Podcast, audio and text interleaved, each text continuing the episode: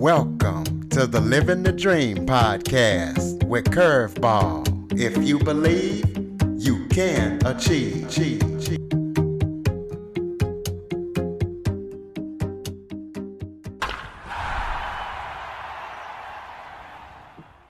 Hello and welcome to another episode of Living the Dream with Curveball. I'm your host, Curveball, and today I am joined by author and three time cancer dancer, Corbie Mitleid. She's going to tell you all about herself and what three time cancer dancer means. So, Corbie, thank you so much for joining me today. Oh, it's a pleasure to be here. Well, why don't you kind of give the audience a little background about yourself, maybe where you're from and how you got started and all the things that you're working on? All that stuff. Okay.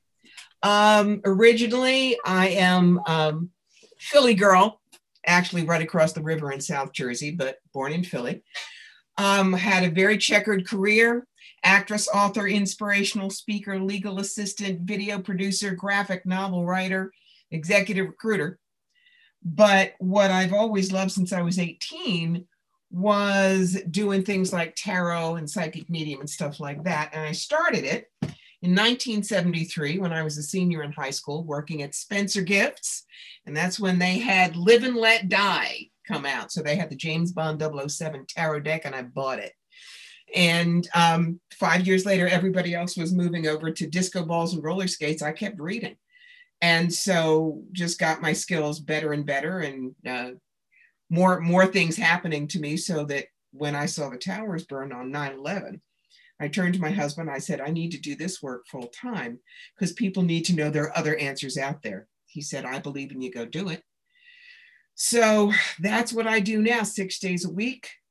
Clients all over the world, written my own books, been in other ones, all while I have dealt with things like previous divorces, poverty, and three times as a cancer dancer. Now, what's that?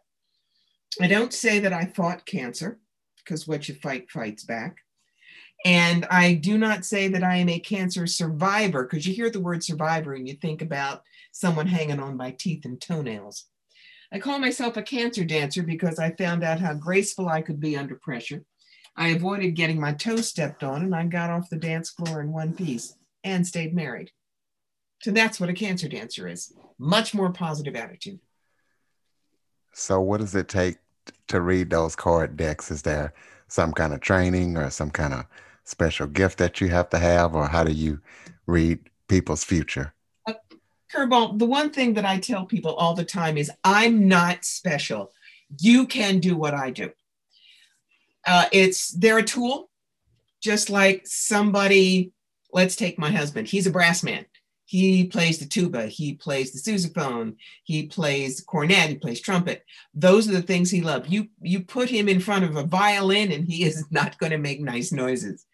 So uh, when you do intuitive work, which is what I do, it's the same thing. I love tarot. I love the stories that the cards tell.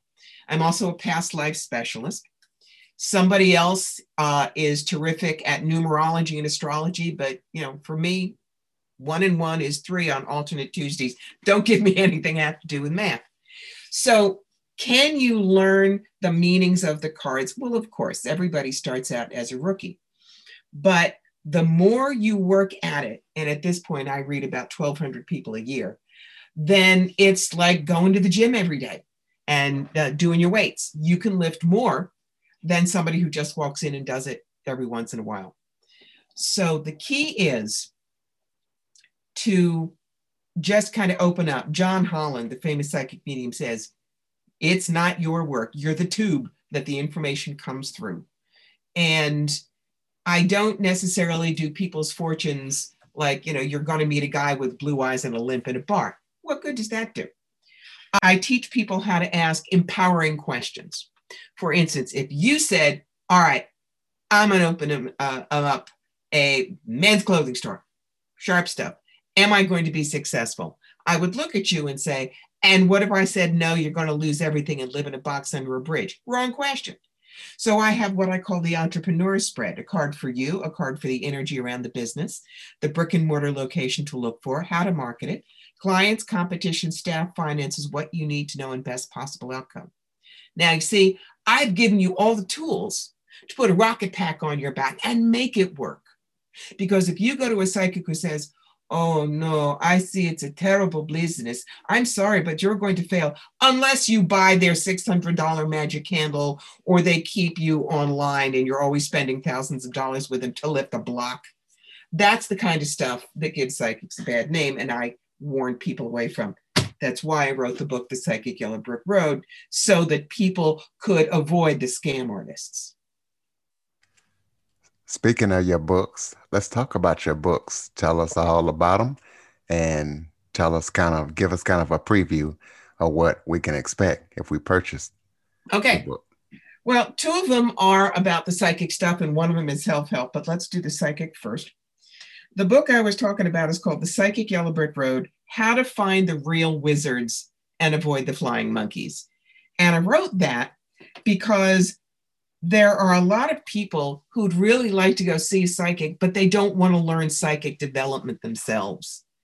But they need to know how to stay safe so they don't run into someone that says, Oh, you have a family curse. And if you don't pay me $3,000, everyone's going to die in a car accident in two weeks. So it teaches you what we can do, we as psychics. It teaches you how to have a good session. Things like accept responsibility for your part in the session, state your intentions clearly, stay open. It tells you when to never have a reading. And you know, I have other psychics who have read this book and they they're in hysterics because we've all gotten it. And this is the person that says, you know, they walk in, does Bruce think about me? And I say no. Is he ever thought about me? Not the way you want. If I do such and such, is he going to think about me? No. Is he going to call soon? No, he's not. Well, if he's not going to call soon, is he going to call later? Notice this person is beating on me until she thinks that I'm going to get exhausted and say, Yes, yes, he loves you and wants seven babies with you, but he just doesn't know it yet. And she goes, Oh, good. That's not how you go when you work with one of us, friends. You've got to stay open to what is possible. So the book tells you how to ask questions, how not, when to get up and run away. One of the things that I talk about is drive by psychic shootings. Now, what's that? That's like Long Island Medium, where you're in a grocery store and somebody walks up to you and says, Excuse me, but I'm a medium. And your Aunt Dora says your back tire is bald and you're going to die in a car accident in two weeks if you don't get it fixed. Just telling you. And she walks away. Do you know how fake that is? For one thing, the reality show people are scouting that grocery store for a month to check and see who might be a good person. And then they take a lot of shots and then they make them sign papers. If anybody walks up to you and tries to give you a message out of the blue like that, you have a right to say no because you don't know them, you don't know what the scam is, and you don't know if this information is going to be useful. And so it's things like that in that book. I teach you how to stay safe. And if you want to come talk to us, how to know you're working with the real deal. Now, the other book is let's say you love what I do and you say, wow, I want to try that too. And so you learn to read cards, or you're a palmist or something like that, or you're going to sell crystals or clothing, and you go to these big holistic or spiritual expos.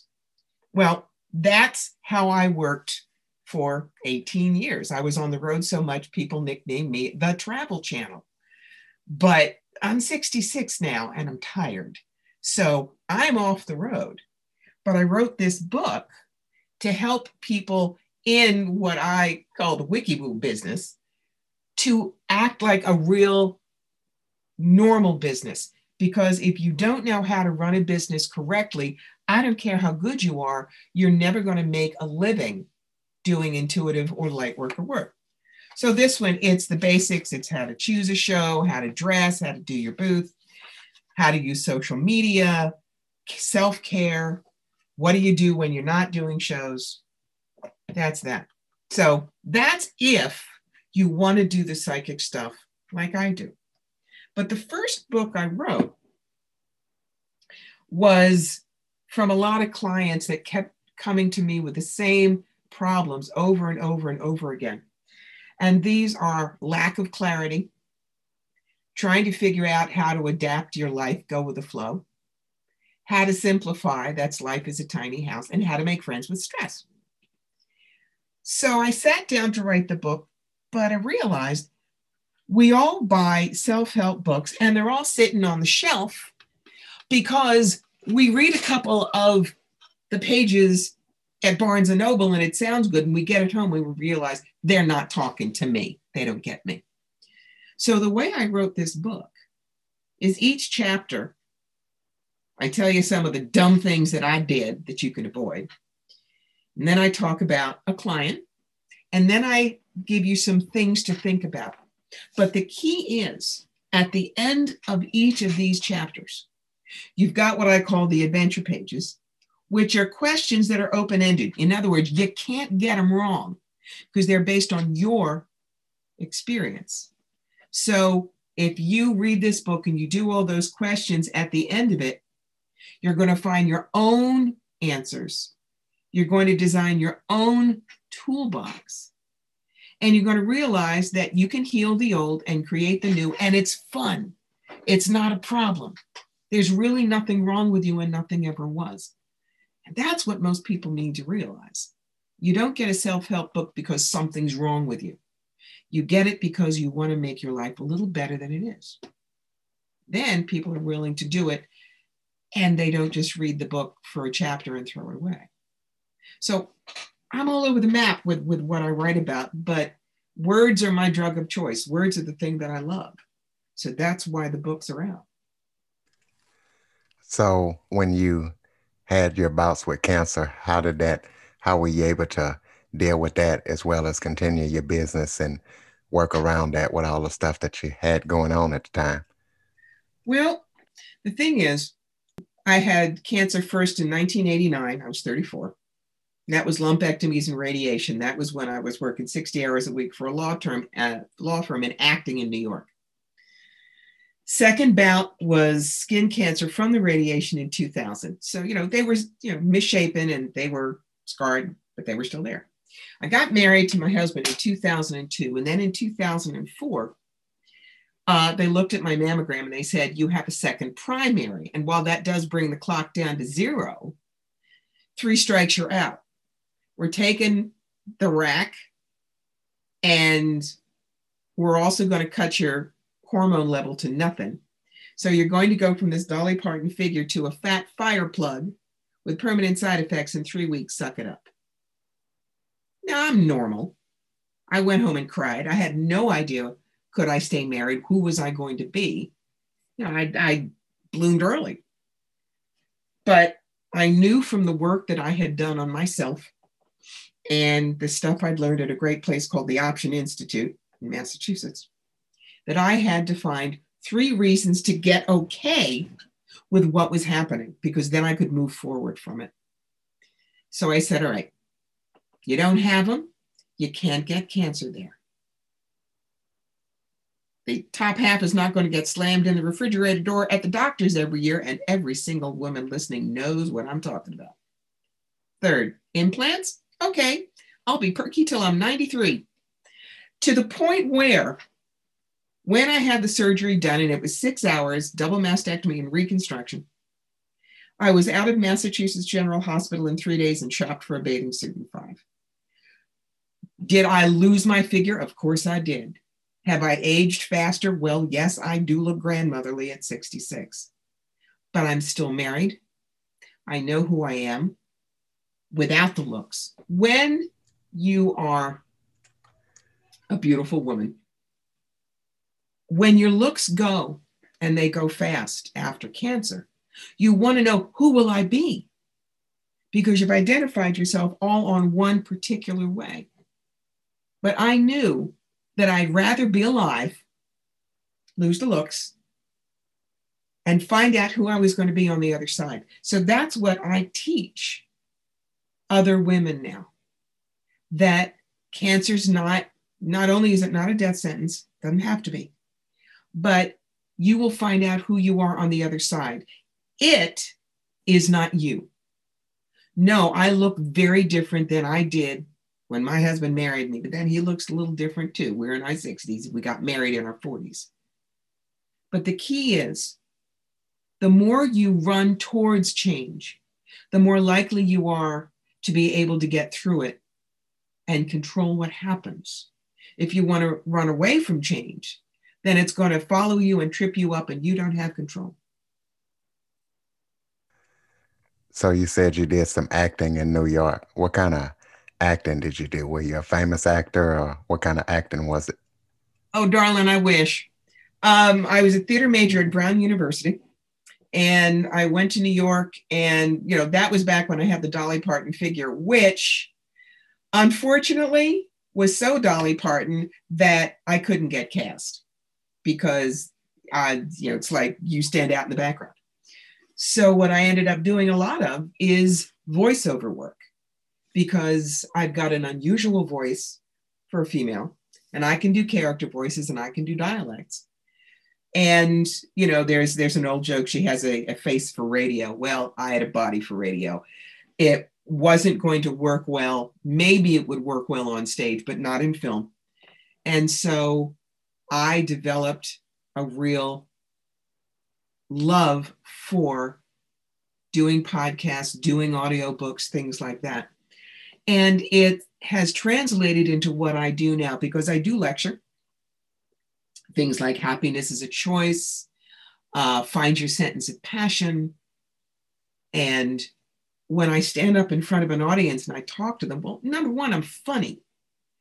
Um, I have a lecture called Psychics 101 The Good, the Bad, and the Cleos that I have turned into stand up comedy and I did it at an open mic night, and the people that were there were dumbstruck. They didn't know I could be that funny, but I was. The key is when you get somebody to laugh, they lower their shields, they lower their energies, and you can get the information in that they need to know. So while I was never famous, the acting training I have is still something that really pays off because I know how to stand up in front of an audience and bring them in and get them to want to hear what I have to say. And that's what the best teachers do make sure the students want to hear what they have to teach. Absolutely. And I just graduated from broadcasting school last year, yeah. Academy for Radio and TV Broadcasting out of Huntington Beach. Yes. Well, let's talk about Cleo. How, how much of an influence has she been on you and your psychic career, or, or what's your opinion on her? You know, she was well, very popular she was very popular. But Miss Cleo was Jamaican by way of East Los Angeles. She was one of the original scam artists. And there are a lot of call psychics that will just keep you on the phone for hours and hours and hours. That's what they're told. You have to keep your client on for at least 15 minutes. So, do I work on some of those lines? Yes but I'm very famous for being fast. And somebody else may keep you on for 15 minutes, and I'll only keep you on for five because we'll get the information down. There is lots of room for good psychic mediums, good readers, good intuitives. I am not one of those that sees another reader as a threat because there are 9 billion people in the world and I can't read them all. We need new people coming in. So one of the things that I make sure people understand is I teach the ethics of being a good reader. And there are certain what I call master commandments that you really need to have if you're going to be a psychic. And some of them are you have to be the intuitive that you want to consult. And so think about would you want someone kind? Would you want someone funny? Would you want someone who had a specialty? Then that's how you develop your own skills. You have to accept that you're not in this to be rich and famous. It's really tempting to dream about it. I mean, you've got all the reality people and Lisa Williams and James Van Praagh. Um, and yeah, there are famous people in every industry, but the vast majority of us are just everyday working stiffs and we make a living at what we do, and that's enough. So if you're in this to get famous and make money, you should not come into the business because you'll be taking your clients for a ride. That's why I teach people money is energy, bad money, bad energy. What's that mean? When a psychic knows that a client is becoming dependent on them and asking for readings too often, but they'll still schedule sessions. When you make up things to keep a client happy when you tell someone that they're cursed and they have to pay you extra for the curse to be removed. Those are all scam things, and you don't do them. I remind people that they're just the garden hose, they're the tube that the information comes through. You are God's tool, and that's that. I remind people that you can be a mentor, but not a guru. Now, let me explain the difference. A mentor is someone who pushes you a little further than you think you can go, kicks you out of the nest a little before you think you're ready, and then sits in the audience and applauds you when you get an award for being better at what they do than they are. A perfect example is Meryl Streep collecting her Oscar and thanking her drama professor at Yale. Okay, that's a mentor. The gurus are the ones that tell you that you'll never be as good as they are and you'll never be as holy as they are and you have to sit at their feet and listen and pay them and and and so you know it's things like uh, esther hicks and abraham all right? There are 72 books out by abraham and people go on a cruise to hear her say the same thing. That's a guru. That's someone who says I have the answers. I'm the only one who can channel Abraham. You have to sit and listen to me. That's not going to help you grow. That's certainly not someone you should strive to be as an intuitive consultant, which is just another word for psychic medium. So it is a business, but it requires you to be honest and fair to your clients, not just set up your shingle and making money. So, what advice would you give somebody who's out there looking to be a psychic and do what you do? First thing you got to do is, you know, boot camp. You need to learn to ground, center, and shield. Now, what's that? That's making sure that your energy is steady, that you're not going to pull in nasty things, that if you deal with a bunch of clients that have had really rotten days that you're not dragging their rotten energy home with you. It's basic self care. As far as stuff like learning to read cards or being an intuitive and direct information, you have to be a little skeptical. You keep a record of what you get. Uh, you might say, all right, today I was going to go to the store, but something told me to take a different route. And maybe nothing happened, but maybe you find out that just when you were going to be near the store, there was a robbery and somebody was running around with a gun. So that was an example of when your intuition was protecting you. But you have to realize even the best psychics are only 85% accurate. The only one 100% accurate is God, and he doesn't have a booth at his psychic fair this year. So don't bring yourself out as I can't be wrong. You have to learn to listen to the message. You have to learn to listen to your client and make sure that you give them options. You don't give them advice. What do I mean by that? When I was a rookie, uh, there was a show I did for the first time and the promoter, we'll just call her Reverend Crotchety, she said, We're so glad you're here. Let me show you how we do readings. And so she threw out a bunch of cards and she said, oh, I'm so sorry, but your fiance is sleeping with your best friend and siphoning money out of your bank account. Now, at this point, my best friend lived in Thousand Oaks, California, and I lived in Albany, New York. And he didn't even know where I had a bank account. So I knew that she was way off the mark. But then she said, It's all right. I can tell you how to handle it, and proceeded to tell me how she took her last three husbands to the cleaners.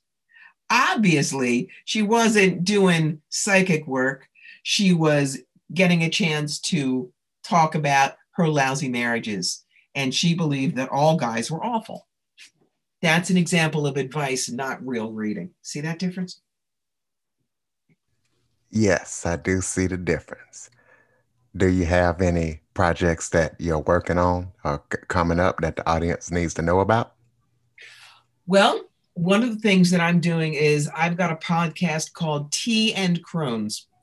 And I'm doing that with my buddy Katrina Rasbold, who is a very well known bruja, which is um, a, a different kind of witch, not Wiccan. She's out in Shingle Springs, California. So you got your California girl and your New York girl. But we talk every Sunday night about what it takes to be an elder in the 21st century, uh, the misconceptions that people have, how to keep yourself safe, how to, as you grow older, take your wisdom and share it, which is a big thing. Uh, I am working on my own YouTube channel, which has meditations and it has articles on spiritual stuff. And I'm working on the book that's coming out after Clean Out Your Life Closet, and it's called The Big Reboot. When, when you clean your closet, what are you going to put back in it? And it's a book that I had planned in 2019, and then coronavirus happened. So the idea of having to reboot your entire life we're all doing it. So that's why it's going to be a good title, but I'm revising the book now to make sure that it will help us as we reformulate our lives after lockdown and quarantine. Let's give out some contact information for you so people can connect with you. Maybe there's people out there that want some readings. Are you on social media? You have a website? Oh, you can't avoid me. yes, the website is corbiemitleid.com. You can find me on Facebook at Fire Through Spirit. And as a matter of fact, this coming Sunday, I'm going to be doing my monthly free readings at three o'clock Eastern. Uh, you can find me on Instagram, Corbie Mitleid. You can find me on Twitter, Corbie Mitleid. You can find me on Pinterest. And if you go to the website, you can sign up for my newsletter, Flight Patterns, which will always tell you what I'm doing and where I'm doing it. So you get it on the ground floor for all the good stuff. Absolutely. And we will be following you, and the website will be in the show notes. Is there any final words or any topics that we haven't discussed that you would like to talk about before we go? The thing that I want to remind people is if you're going to go to a psychic, Remember, you're the one who's in charge. If it doesn't feel right, feel free to leave. The information is for you to use. If nothing feels right, toss it. Use what you can. But remember, God put us here for free will. I can give you information about the opportunities coming up. And I can say, here are your challenges, and here's how to deal with them. But the rest of it is free will and up to you. Ladies and gentlemen, Corbie Mitleid. Corbie, thank you so much for joining me today. It was a pleasure. Absolutely. Listeners, please be sure to subscribe, rate, review, and share after listening. For more information on the Living the Dream podcast, visit www.djcurveball.com. Until next time, stay focused on living the dream.